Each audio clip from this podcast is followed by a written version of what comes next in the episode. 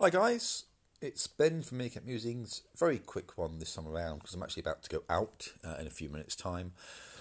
I just wanted to talk really, um, a few little bits and pieces, I guess. Really, just wanted to ponder the future a little bit, I suppose, because uh, the future, as we rumble into 2020, could get very interesting for a number of reasons. Uh, in terms of the big picture, I guess the big one will be that later on this month there will be a general election. I know which way I'm voting. Uh, I will say quite loudly, quite proudly, that I will vote for Labour because I think they are the best alternative to the Tories. The Tories have had nine years in power, and in that time, they've destroyed the number of police officers and nurses that we have they have overseen the incredible rise of food banks because their policies, their draconian policies, have hurt the most vulnerable in society. And they've just proven time and time again that they don't care about the average person. That is their policies in a nutshell, really. I don't trust them. I think they're very bad for this country, the way they've been doing things for the past nine years. And with Boris Johnson in charge, things will only get worse, not better, for the average person in this country. Uh, so I will vote Labour, whatever I do. But the most important message I can give about the election, whoever you decide to vote for, the most important thing that you can do is vote.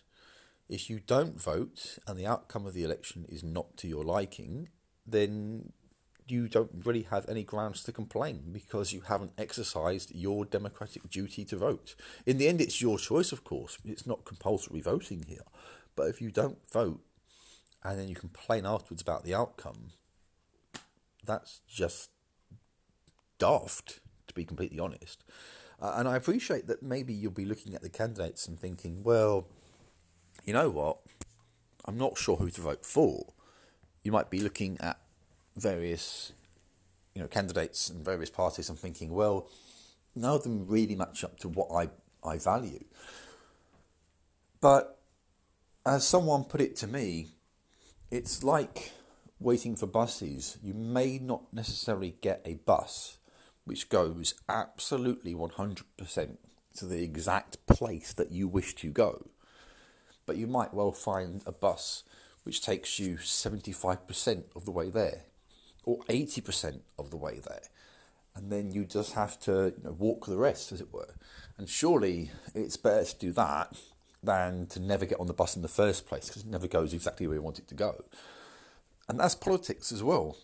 You vote for the party or for the politician that's most closely aligned to your values, but you won't find one that is necessarily 100% aligned to your values. That's not the way it works. So you have to vote for who you feel is going to be the best fit for the country, of course, and, and we do that through a personal filter. But please vote. Every vote will matter, every vote will count. It could be decisive.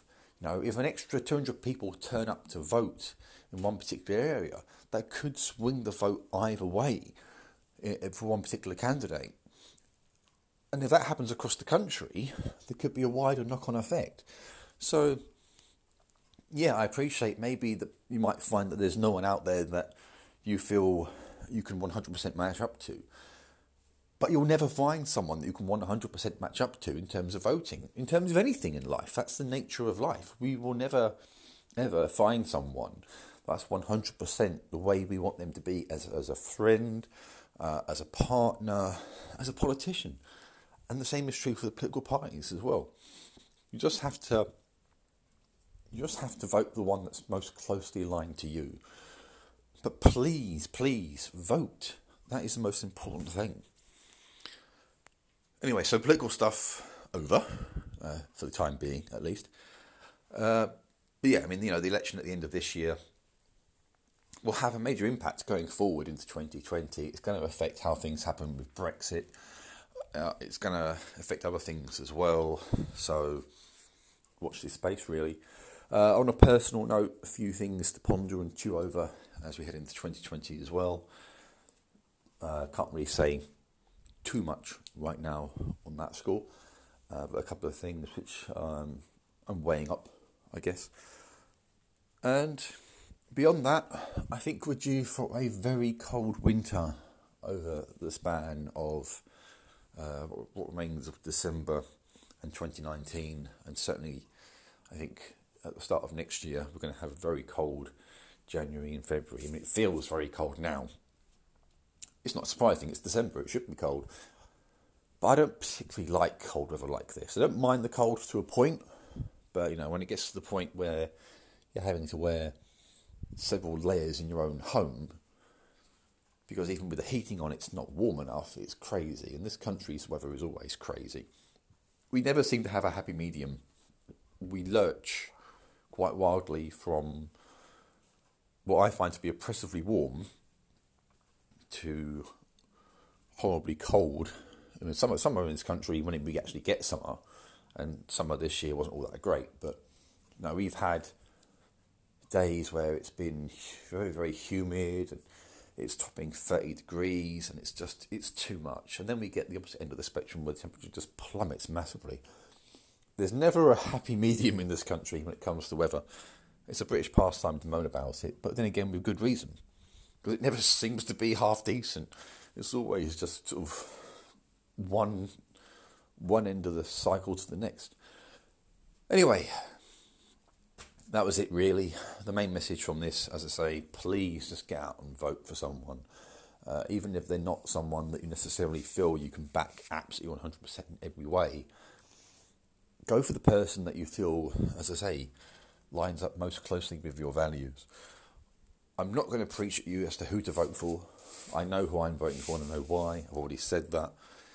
You've got to just think about what is going to be best for the future of this country for everyone in this country, uh, and and go from there.